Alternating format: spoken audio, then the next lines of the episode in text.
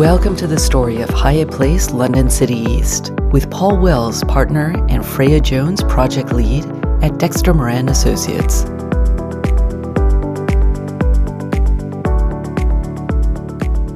Dexter Moren Associates, or DMA, first became involved in Blackline House back in 2014 when they achieved planning for a change of use from office to service departments. At the time, the building was intended to be an adagio. Following a change of ownership, the project came back to DMA in 2017 when it was realized as a Hyatt Place, and the internal layouts were replanned with a Hyatt brand at the forefront. Typically, Hyatt Place rooms are larger than the site was able to offer. DMA went through the process of receiving a relaxation from the brand to suit the hotel's location and demographic. This also included a reduction in kitchen facilities and brand standard fitness suite. Paul Wells. The other change from the higher brand standards in this building is that we got permission to put in a roof bar, which deviates quite extensively, but you can see from the view that it's 100% worthwhile. Part 1 Planning Process. The general consensus was that the scheme was still positive for the area. One of the amendments we made within that was also to change the external materiality. It had been approved as a brick, which was proving quite difficult to build and also that needed to be constructed with lime mortar, which wasn't appropriate for our building.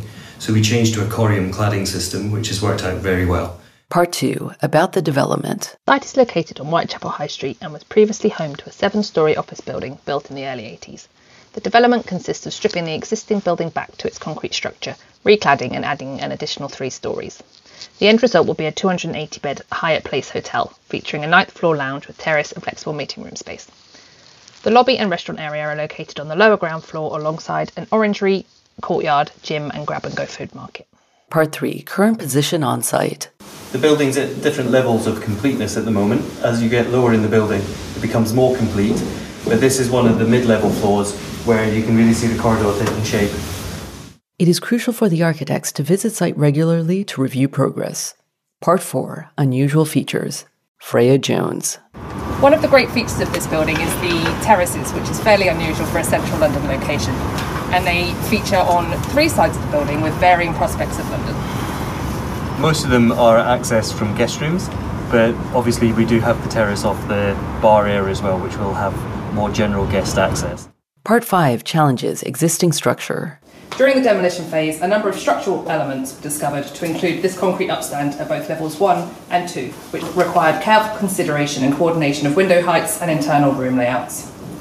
Additionally, it was discovered that the existing structure did not meet the two hour res- resistance required for a building of its height, and we therefore had to adapt the fire strategy and upgrade the fire protection to ensure compliance.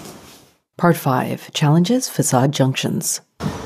One of the most challenging elements of the project were the facade junctions, where the curtain walling meets the corium tile. Again, there were elements of the existing structure that were not as expected and varied from floor to floor, which had a knock on effect on the external wall build-ups and subsequent alignment with other elements. Part 6 Sustainable Features. One of the planning conditions was to achieve BREEAM Excellent. A number of the items implemented included bird boxes at high level on the facade, sedum roofs to the rear yard buildings, and responsible sourcing of materials with low environmental impact where possible. Part 7 Interesting Fact. The other in- interesting thing about this site is actually within the basement we have all the front of house spaces which um, had to be accommodated below ground as the first floor is entirely occupied by retail units that have been in, on site throughout the length of the build. Part 8 Future. For the past three years, Dexter Moren Associates have worked closely with the client, fellow consultants, and contractors to get to where we are today. We are only a few months away from completion and really beginning to see the hard work come together. As with all DMA schemes, close collaboration and strong working relationships are key to achieving a successful development. The team at DMA look forward to toasting to this building's completion. Thank you to Paul Wells and Freya Jones and the whole team at Dexter Moren Associates. I'm Lisa Engel, Managing Director of Barclay Capital Group, and this was the story of Hyatt Place, London City East.